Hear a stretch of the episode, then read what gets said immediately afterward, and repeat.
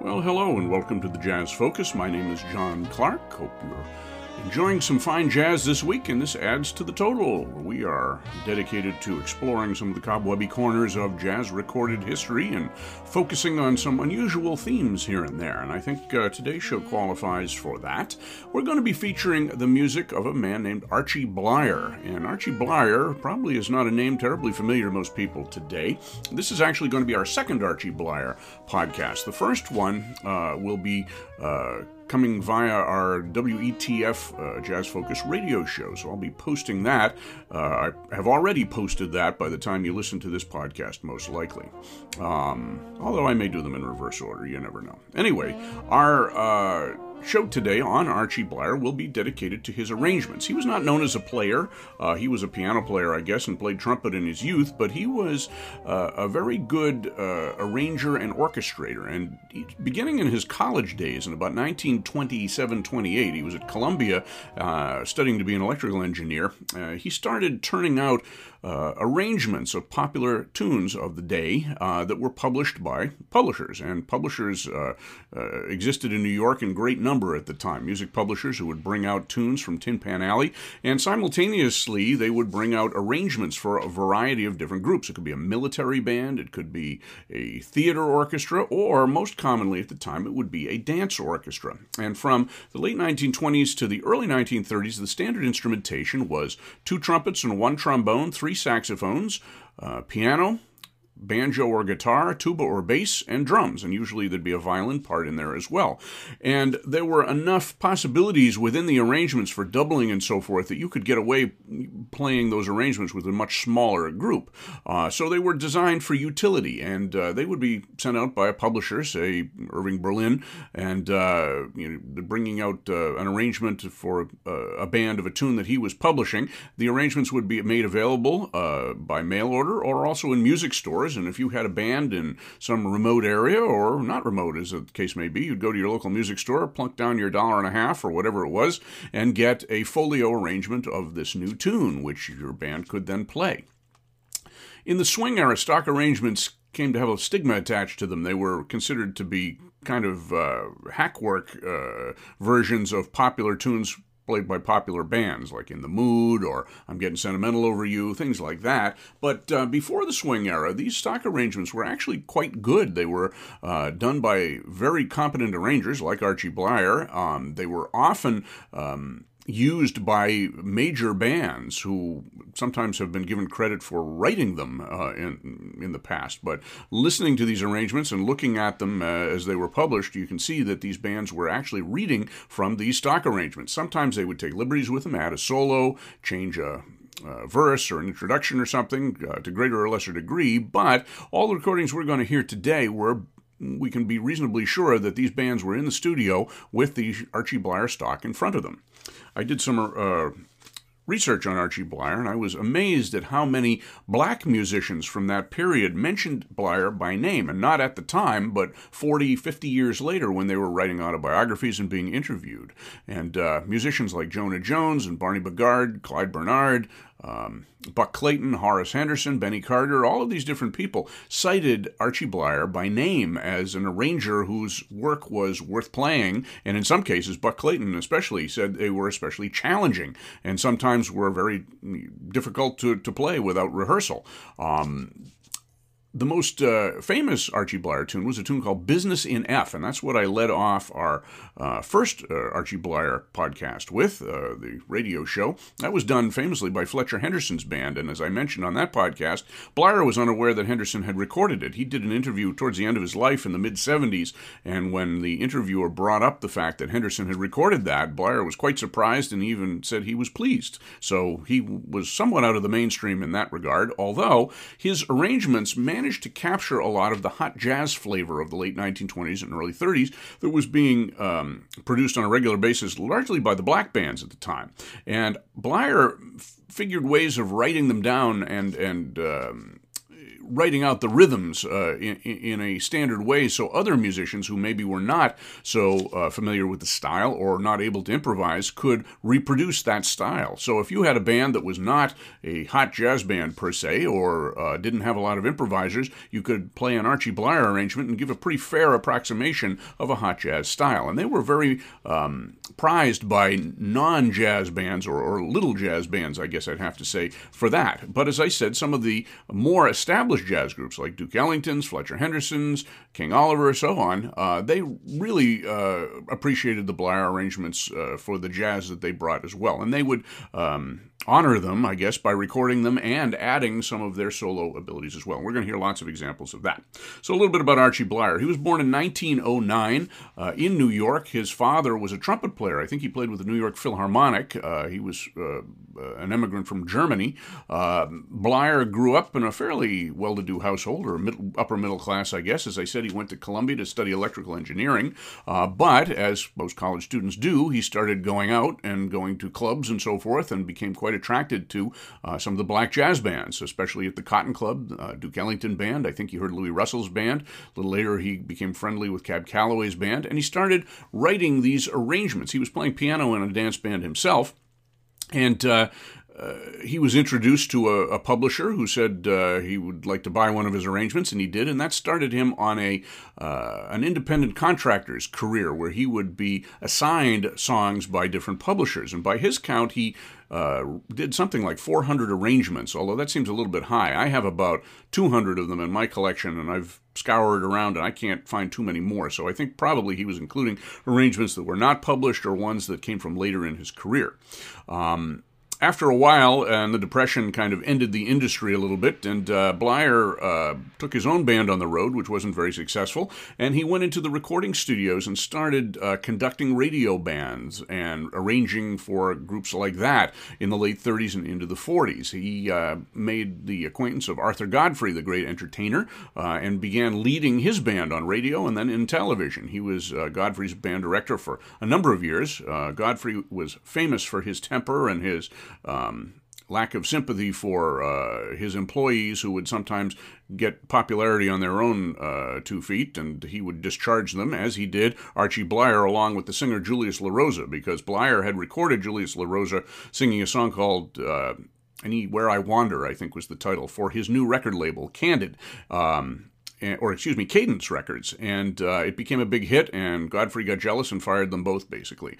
But uh, Bleyer continued with Cadence Records. He had a number of hit records with uh, Julius LaRosa, with Andy Williams, and also instrumentals that he directed, and kept that label going until the early 60s when uh, he sold uh, the whole catalog, uh, whole kit and caboodle, to Andy Williams, and then went into retirement. He lived into uh, the 1980s uh, period of ill health. He actually married one of his acts, the Chordettes. One of the Chordettes became his wife, and he went off to live with her family in the 1980s in Wisconsin.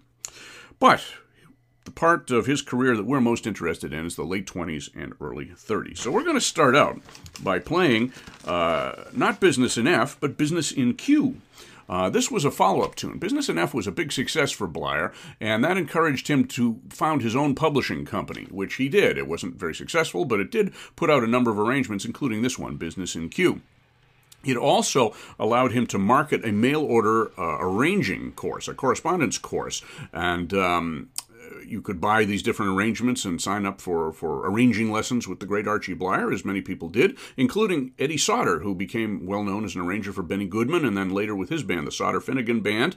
And uh, he credited Archie Bleyer with uh, with some uh, of his um, early training. Uh, he also may have done some work on some of the later Bleyer arrangements in the mid 30s. So this business in Q that we're going to hear is done by Frankie Trumbauer and his orchestra. Frankie Trumbauer, of course, was the saxophonist, C melody saxophonist, whose career was intertwined with Bix Beiderbecke's in the 1920s. They played with the Jean Goldkette Band and then with the Paul Whiteman Band. And uh, Trumbauer stayed with the Whiteman Band into the early 30s, and then he took his own band on the road. They uh, played. Uh, engagements in New York and Chicago, and then eventually he went back to Whiteman and uh, stayed with him into the 40s.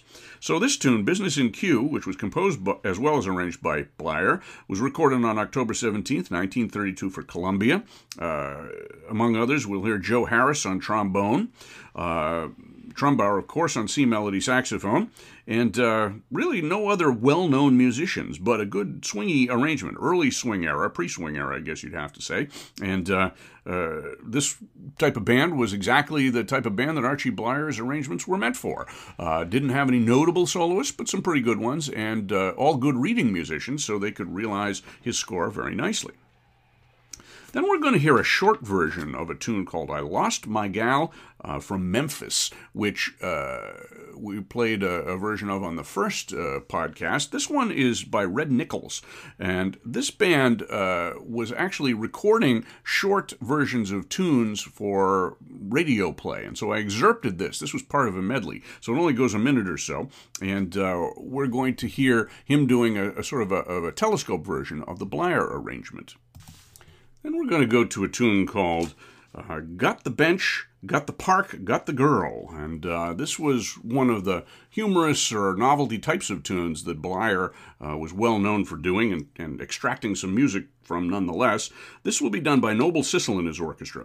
He, uh, recorded three tunes on this date, February 24th, 1931. Two of them were Bleyer arrangements. We heard Loveless Love to finish up our first program. This was recorded on the same date and features a vocal by Noble Sissle. We'll also hear uh, Tommy Ladnier on trumpet, uh, Billy Burns on trombone. Uh, Rudy Jackson plays clarinet, uh, Ramon Usera on tenor sax, and we're going to hear Sidney Bechet playing some soprano sax, and also, if you listen carefully, some bass saxophone in the ensembles. He uh, wasn't a great reader, and uh, he couldn't just keep soloing through the whole tune, so he played bass sax and doubled the bass line, and really gave this band some some some bottom to it that it wouldn't have had otherwise. So that'll be Noble Sissle and his orchestra. Then we're going to hear a British band led by Bert Ambrose. And uh, the British bands especially like these Bleyer arrangements as soon as they cross the Atlantic because, uh, again, you didn't have to have a lot of improvising musicians. As long as you had musicians who had a general idea of the rhythm and could read well, they could do a very good job uh, on these um, on these uh, Bleyer stock arrangements. So Ambrose recorded quite a few uh, Bleyer arrangements: "Free and Easy," "Living in the Sunlight," "11:30 Saturday Night," and uh, many others. We're going to hear a novelty tune called "Piccolo Pete," and this is going to feature a vocal by a fellow named Lou Abelardo. And uh, in this band at the time, we have Sylvester Ahola, the Yankee trumpet player. Uh, if there's any solos, I believe he will do them. Ted Heath is on trombone. Danny Polo, another Yank, is on clarinet and alto sax. Joe Jeanette on clarinet and tenor sax. And uh, another, yet another Yank, Joe Brannelly, who's from Boston, on banjo and guitar. And uh, as I said, these are from January 2nd of 1930, done for the very early version of the Decca label. And those will be our tunes at that point. We're going to hear uh, Business in Q, Frankie Trumbauer. I Lost My Gal in Memphis, Red Nichols, Got the Bench, Got the Park by Noble Sissle, and Piccolo Pete, Ambrose and his orchestra, all doing arrangements of Archie Bleyer. Tweet, tweet, tweet, tweet, tweet, tweet. Tweet, tweet, tweet, tweet, tweet, tweet, tweet. go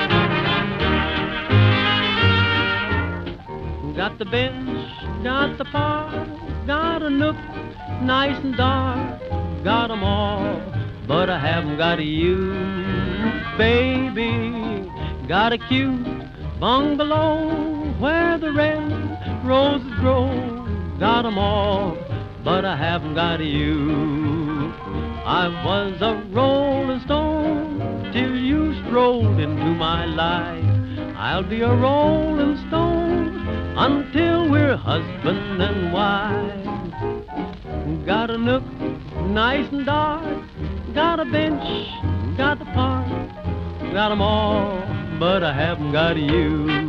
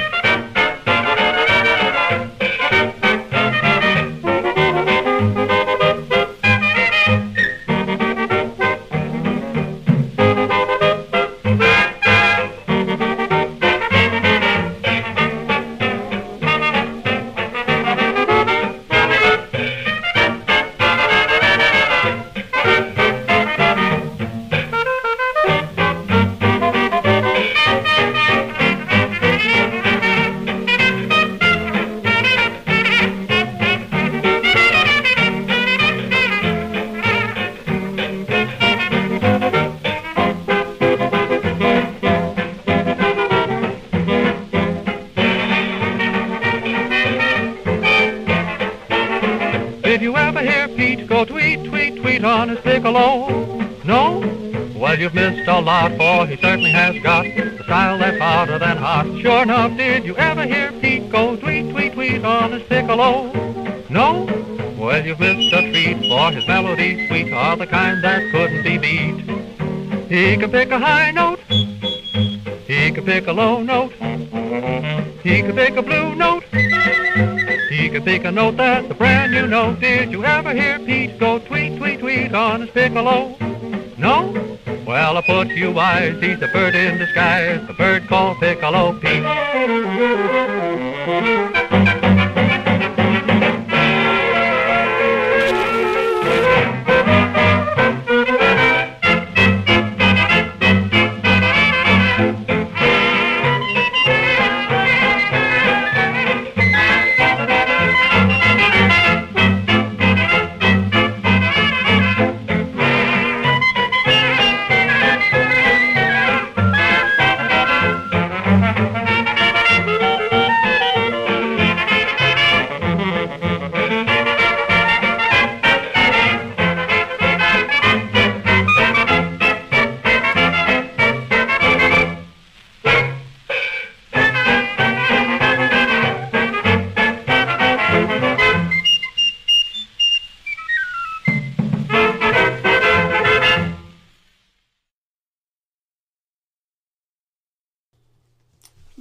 Some Archie Bleyer arrangements, finished up with Bert Ambrose and his orchestra, British orchestra for a Piccolo Pete. Not uh, a lot of jazz influence in there, or not a lot of jazz playing, I should say, but kind of a hot arrangement for hot dance players and dancers. We started out with Business in Q, Frankie Trumbauer and his orchestra. Trumbauer doing some of his double tonguing and flashy saxophone playing that was sort of out of the Rudy Wiedoeft trend, uh, tradition. Um, again, not many well known players in there. Joe Harris was a trombone player who later went with Benny Goodman and uh, did quite a few recordings uh, in the 1930s and 40s. But um, really, the feature was on the arrangement and Trumbauer's playing. Then we heard that short version of I Lost My Gal from Memphis, uh, Red Nichols and his orchestra. That was uh, excerpted out of a uh, transcription program. We've done transcriptions on this uh, podcast before. That was an early one from August of 1930. Uh, Nichols Band went in and did medleys of tunes that were. Uh, uh, used as part of the Heat program. He was the house band on there, and they were pre-recorded. And um, there's a lot of uh, discrepancies in the personnel in there, uh, and probably these were done on different dates too. But on that particular date, with I Lost My Gal from Memphis, I believe the vocalist was Dick Robertson, who was a well known uh, studio vocalist at the time. And uh, in the band at the time was uh, Glenn Miller on trombone, probably Bud Freeman on tenor sax. I think Adrian Rollini might have been in there on bass sax, um, possibly Jimmy Dorsey on clarinet. Uh, Benny Goodman may have done a couple of those sessions. I don't believe he was on that one. This was at a time when the Nichols band was in and out of the studios and also of the Broadway pit of the Gershwin show Girl Crazy. So uh, had some some fluctuating personnel, but always very musicianly, and we got a sense of that Bleyer arrangement, which Nichols um, adapted a little bit, uh, changing tempos, which the Blair arrangement didn't, but you get an idea of uh, how a band might utilize one of these stock arrangements to its own effect. After that, we went to Got the Bench, bench Got the Park, Noble Sissle and his orchestra. Sissle sings that. We heard uh, tenor solo by Ramon Usera. Uh, you could hear some bass sax in there by Sidney Bechet. No soprano solo on that one, but um, a good uh, musical, if not hot, arrangement of a Bleyer, uh, Bleyer arrangement, recording of a Bleyer arrangement. Then after that, as I said, we went to Piccolo Pete. So we're going to uh, hear some hotter versions of Bleyer uh, arrangements now, some African American bands, and what they did with uh, the notes that Bleyer put down. We're going to start out with a tune called OK Baby. And this is done by McKinney's Cotton Pickers, the great band that originally came out of Detroit, was in New York um, at the time, 1930, was under the direction of Don Redman, who had left the Fletcher Henderson Orchestra a few years before. And uh, we're going to hear um, quite a few uh, interesting soloists and singers on here. Uh, this is a band that was not known to do stock arrangements, or it was always assumed that Redman did all the arrangements, but this is the Bleyer arrangement, slightly adapted, and there are several other Bleyer arrangements that this band recorded around the same time. So, what we're going to hear, or the people we're going to hear in there, are possibly James P. Johnson on piano. He may have sat in on this one. This is from July of 1930. We're going to hear. Um, Prince Robinson on clarinet and tenor sax. Benny Carter might be in there on alto sax. Joe Smith and John Nesbitt on the trumpets. Uh, Langston Curl also on trumpet. Ed Cuffee on trombone. He was a very underrated trombone player of the day. Dave Wilborn on banjo and guitar. Billy Taylor on tuba. Cuba Austin on drums. And George Thomas uh, is on tenor, but he also sings. And uh, we will hear him singing this tune. So that's Okay Baby. Following that, we're going to go to. Um, I guess it was a studio band. I don't believe this band appeared uh, in person. It was Bubber Miley and his Mileage Makers, and we heard a, uh, a version of "I Lost My Gal from Memphis" that he did on the first uh, part of this podcast, uh, which you can find uh, elsewhere on the station. But he uh, recorded a tune called "Black Mariah." I always thought it was Black Maria, but Black Mariah uh, was the name for the paddy wagon uh, that uh, was a familiar sight in the Prohibition era to collect uh, miscreants uh, who were found to have alcohol or doing something else naughty. And this was a tune by Fred Rose, and it was recorded by a number of bands. There were a couple of different arrangements. this is the um, Bleyer arrangement, which is the slightly later one and a little bit more swingy, a little bit more forward looking. This is from July 3rd of 1930. In addition to Bubber Miley on trumpet. Uh, we have Ward, Ward, Pinkett playing open trumpet. Wilbur DeParis on trombone. Um, Hilton Jefferson is on alto sax. Buster Bailey is on clarinet and alto sax. We'll hear a great clarinet solo. Happy Caldwell on tenor. Earl Frazier on piano. Bernard Addison on guitar banjo. And Bill Benford on bass uh, and tuba. And Tommy Benford on drums. And uh, no vocal on this one. This is a, a, a straight uh, um, instrumental version of Black Mariah. After that, we're going to hear a tune called You've Got to Get Modernistic, and uh, the famous such as it is version of this is by James P. Johnson, but we're going to hear a version by Clarence Williams, the African American um, promoter, piano player, recording executive, what have you. And this will feature his wife, Eva Taylor, on the vocals. Um, this is a uh, an interesting tune that uh, has some of those what we call modernistic effects, I guess you'd have to say. And uh, it'll feature Leonard Davis on trumpet, probably another trumpet player. These were recorded for Columbia in December of 1929. Geechee Fields on trombone possibly Don Redman on alto sax, Arvell Harris on clarinet and tenor sax, James P. Johnson on piano, Leroy Harris on banjo, Richard Fulbright on bass. Kind of a classic uh, Clarence Williams lineup in that case. After that, uh, we're going to go to a tune called Is That Religion? Sort of a faux spiritual, if you will. Um, that's a tune that uh, we heard uh, Duke Ellington play in the first broadcast. This is a very different version of the same arrangement, utilizing some of the same elements of the arrangement, but taking some different liberties. Much slower version to feature the vocal of the band leader, Cab Calloway. So that will be uh, our fourth tune of that set. And. Um, I think we'll add a fifth tune as well. This is a tune called Sweet and Hot. And um, played a version of this by the Ben Pollock uh, band on the first Archie Bleyer show that featured Jack Teagarden on trombone and singing, and also Benny Goodman on clarinet. This is a contemporary version from February of 1931 for Columbia, Fletcher Henderson and his orchestra, and it will feature the vocals and trombone of one of Jack Teagarden's close friends, Jimmy Harrison. Uh, we did a whole podcast on Jimmy Harrison, but I didn't include this number, so this is an addition to our Jimmy Harrison uh, discography. We're also going to hear Rex Stewart on trumpet. Um, Benny Carter on clarinet and alto saxophone, Harvey Boone on alto, Coleman Hawkins on tenor, along with the Henderson rhythm section. Henderson on piano, Clarence Holiday on guitar, John Kirby on tuba, and Walter Johnson on drums. So those will be our five tunes for this set. We're going to hear um, Okay Baby, McKinney's Cotton Pickers, Black Mariah, Bubber Miley and his Mileage Makers. You've got to get modernistic, Clarence Williams and his orchestra. Is That Religion, Cab Calloway and his orchestra, and end up with the Fletcher Henderson version of Sweet and Hot.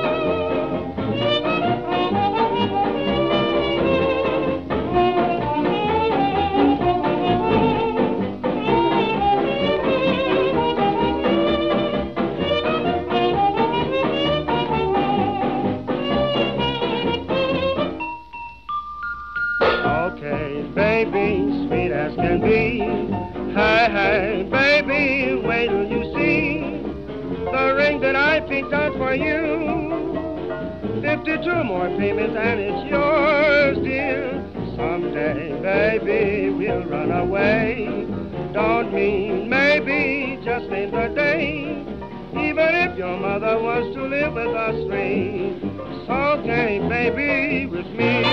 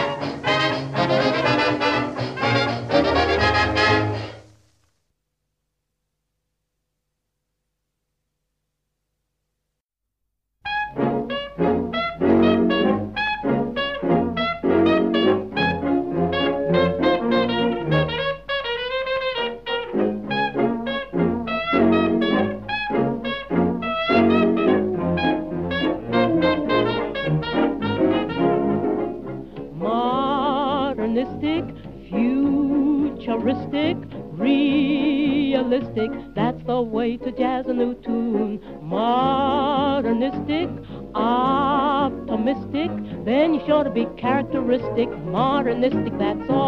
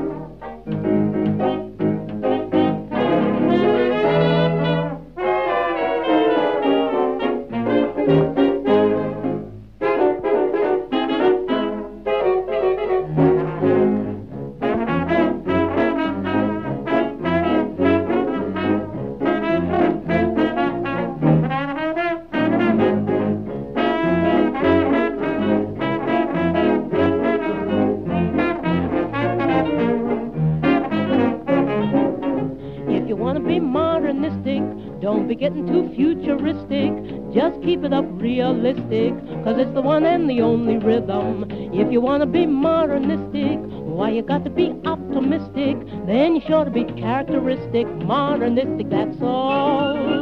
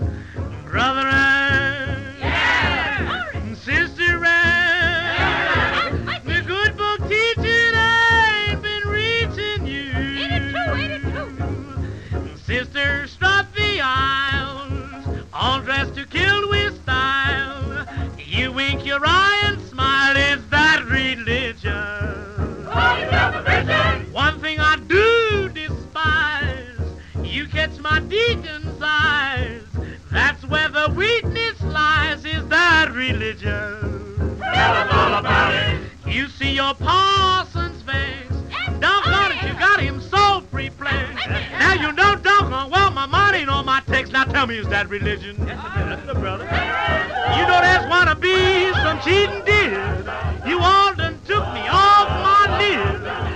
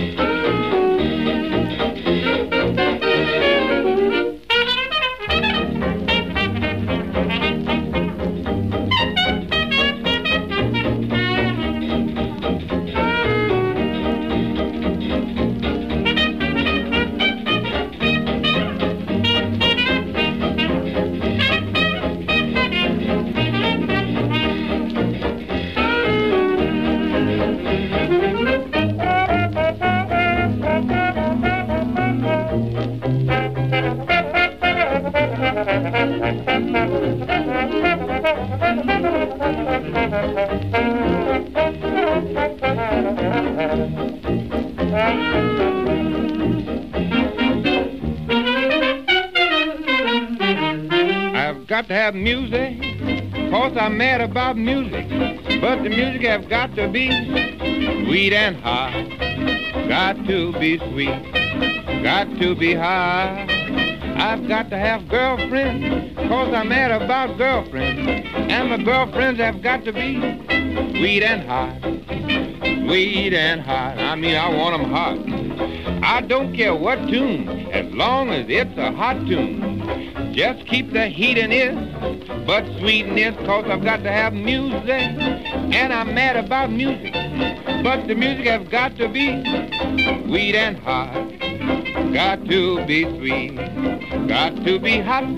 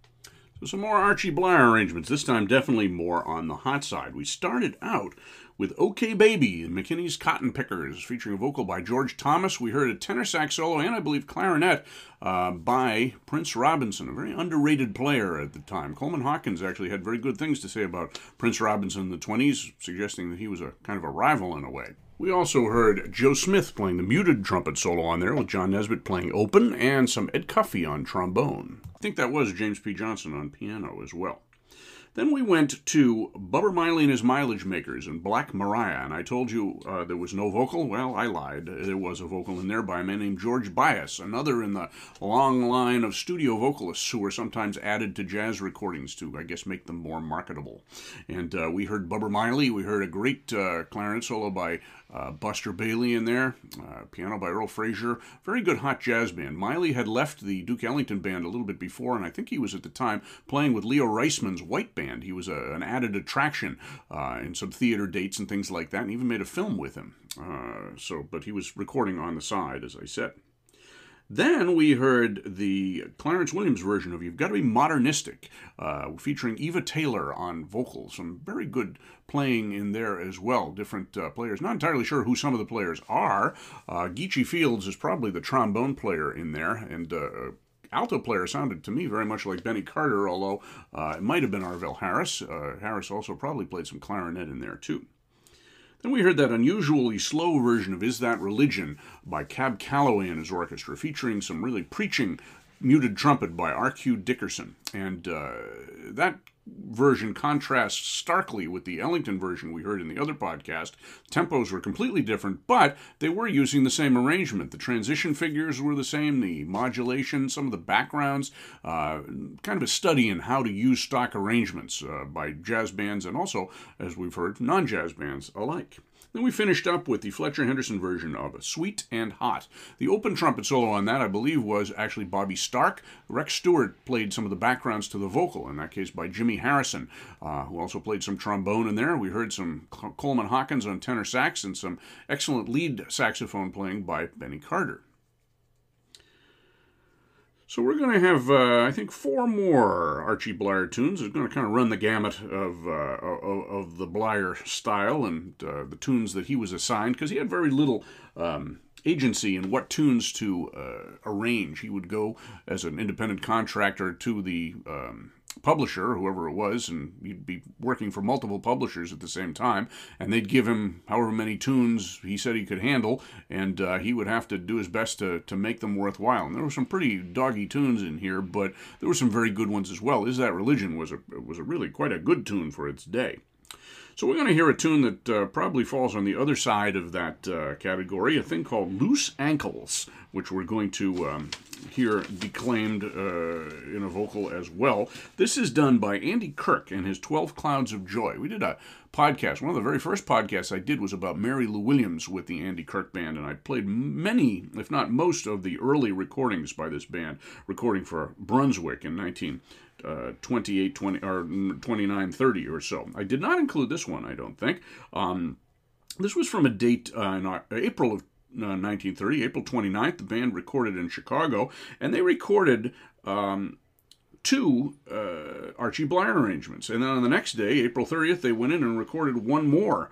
Um, they recorded uh, Sweet and Hot. They also recorded I Lost My Gal from Memphis. And then this tune, Loose Ankles, which, as I said, features a vocal by.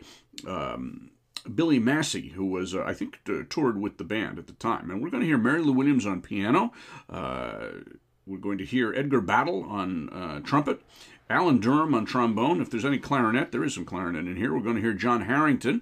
Uh, John Williams plays baritone sax. Lawrence Freeman on tenor. Claude Williams plays violin. We'll hear him throughout there too. And a really fine drummer, Eddie Crackshot McNeil, who died quite young. In fact, not too long after this uh, session. So he never really got his due, unfortunately, but he was a, a very good drummer from the period.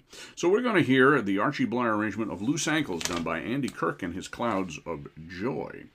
Following that, we're going to go to um, uh, a band led by a trumpet player named Dave Nelson, who was apparently a relative by marriage of King Oliver, possibly a nephew or cousin or something like that. And Oliver recorded with this band several times. This was kind of his recording band, the last two or three sessions that Oliver did uh, in his life. But the band existed outside of King Oliver's orbit. It played in Harlem and made quite a few recordings, including several uh, Archie Bleyer arrangements, including this one we're going to hear right now I Ain't Got No Buddy, the classic tune.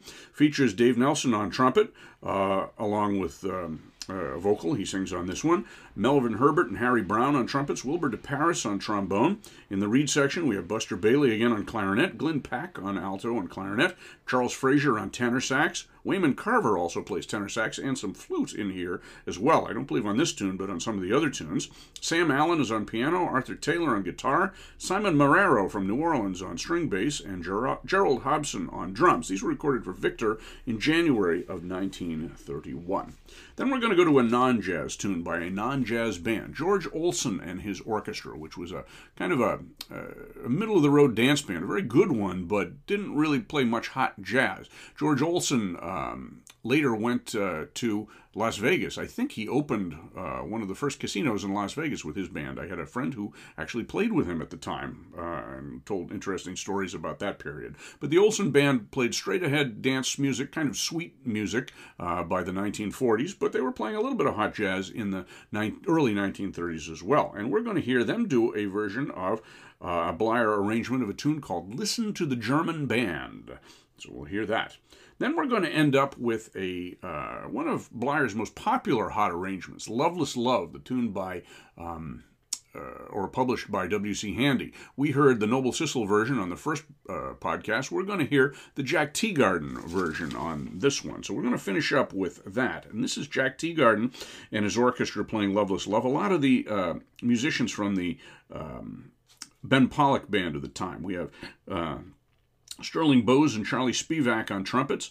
Teagarden, of course, on trombone and vocal. In the reed section, we have Jimmy Dorsey on clarinet, Gil Rodin on alto sax, Eddie Miller on tenor sax, Gil Bowers on um, piano, Nappy Lamare on banjo and guitar, Harry Goodman on tuba and bass, and Ray Bauduc on drums finishing up with Loveless Love. So those are our tunes, uh, finishing off our Archie Bleyer set. Loose Ankles, Andy Kirk and his Clouds of Joy, I Ain't Got Nobody, Dave Nelson and the King's Men, so called, even though it did include King Oliver. Listen to the German band, George Olsen and his orchestra, and Loveless Love, Jack Teagarden and his orchestra.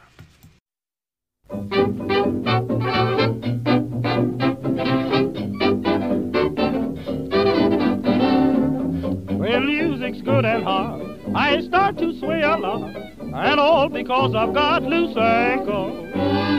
No matter where I go, they never think I'm slow, as long as I can show loose ankle.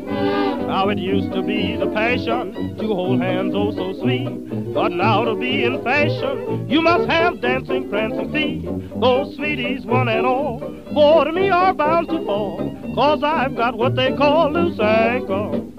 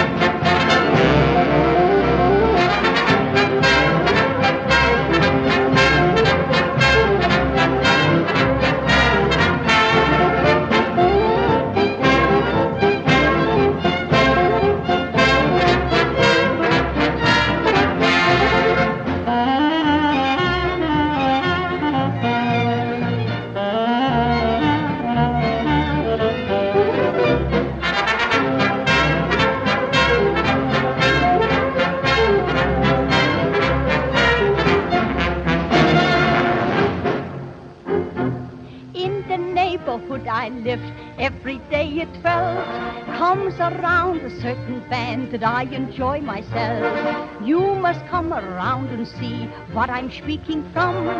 There are just six pieces and the six is fife and drum. Listen to the German band, the music's grand and hand in hand the kiddies sing, and when they sing ring around a rosy. When those little German gents play instruments, the audience commence to dance, and when they do it, something you should go see. They sound so Wagner, Liszt, Bach, and Oscar.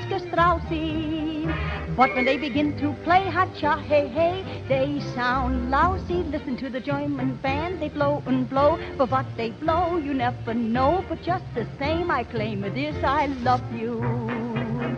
All around the peoples come to sing and dance and whistle. Couples meet, dance on the street after the Wiener Schnitzel.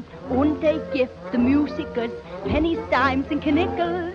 So the musikers can buy sauerkraut and pickles. The Hans und Fritzes pay two bits is rock to lieber Augustine. And how they cheer, what applause you hear when they play the wearing of the green. Um papa, um papa, Oompa, oompa, oompa, listen to the German band. The music's grand and hand in hand the kiddies swing. And when they sing, ring a a rosy. When those little German gents play instruments, the audience commence to dance. And when they do it, something you should go see. They sound so Wagner, Liszt, Bach, and But when they begin to play ha-cha, hey, hey, ooh, they're lousy. Listen to the German band. They blow and blow, but what they blow, you never know. But just the same, I claim it is, I love you.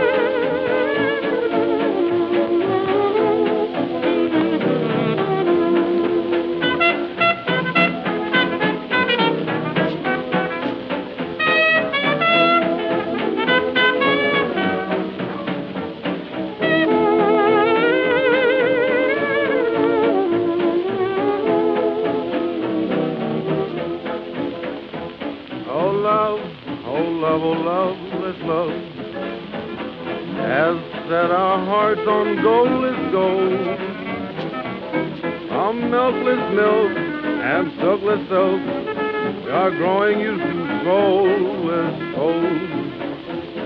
Such grafting times we never saw. That's why we have a beautiful law. In everything we find our flaw. Even love, oh love, oh love is love.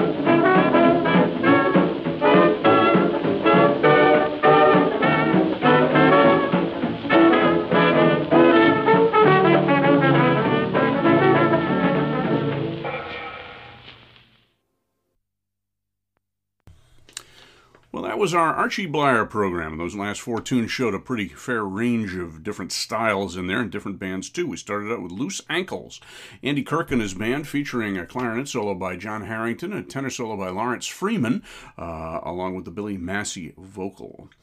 After that, Dave Nelson and the King's Men. Dave Nelson on trumpet. We also heard uh, Buster Bailey on clarinet and Hilton Jefferson on alto sax. Uh, and I Ain't Got Nobody. Uh, followed by uh, a very novelty tune, George Olsen and his orchestra. Listen to the German band, and the vocalist on that was Olsen's wife, uh, Ethel Shutta. S H U T T A, but pronounced apparently Shute. And uh, she was a well known theater actress at the time and uh, did quite a few vocals on his record. She was actually quite good. And so we got a, a sense of how a non jazz band would could be sound couldn't be made to sound like a hot band at least a little bit through playing Archie Bleyer's arrangements. Then we finished up with the Jack Teagarden version of Loveless Love, and we heard a clarinet solo by Jimmy Dorsey and a tenor solo by Eddie Miller, along with Jack Teagarden singing and playing uh, trombone. So I hope you've enjoyed this program. This is uh, been uh, one close to my heart. I did a lot of work on Archie Bleyer, wrote an article on him, and uh, I've been fascinated with his arrangements for quite a while. So between this and the first podcast, which was released on WETF and should be available soon on this podcast station if it isn't already, um, heard about uh, almost 30 different recordings of probably about 25 different Bleyer arrangements. I duplicated a couple because the changes were so different and the soloists were so different. So it gives you an idea of the range of material that he was called on to uh, put out as stock arrangements and how different bands used it. So, my name is John Clark. You've been listening to the Jazz Focus. If you're interested in sponsoring us, uh, there's a button somewhere on your browser sponsoring us on a one time basis or on uh, a continuing basis month to month. We do appreciate that. We'd love to get some more members of the family. And uh, by all means, contact me on my social media. My band name is the Wolverine Jazz Band, and uh, WolverineJazzBand.com or Wolverine Jazz Band on Instagram and Facebook. So, please feel free to contact me and let me know if you have any ideas for future programs. So, again, my name is John Clark. This is the Jazz Focus, and until the next time, I'll see you on the other side.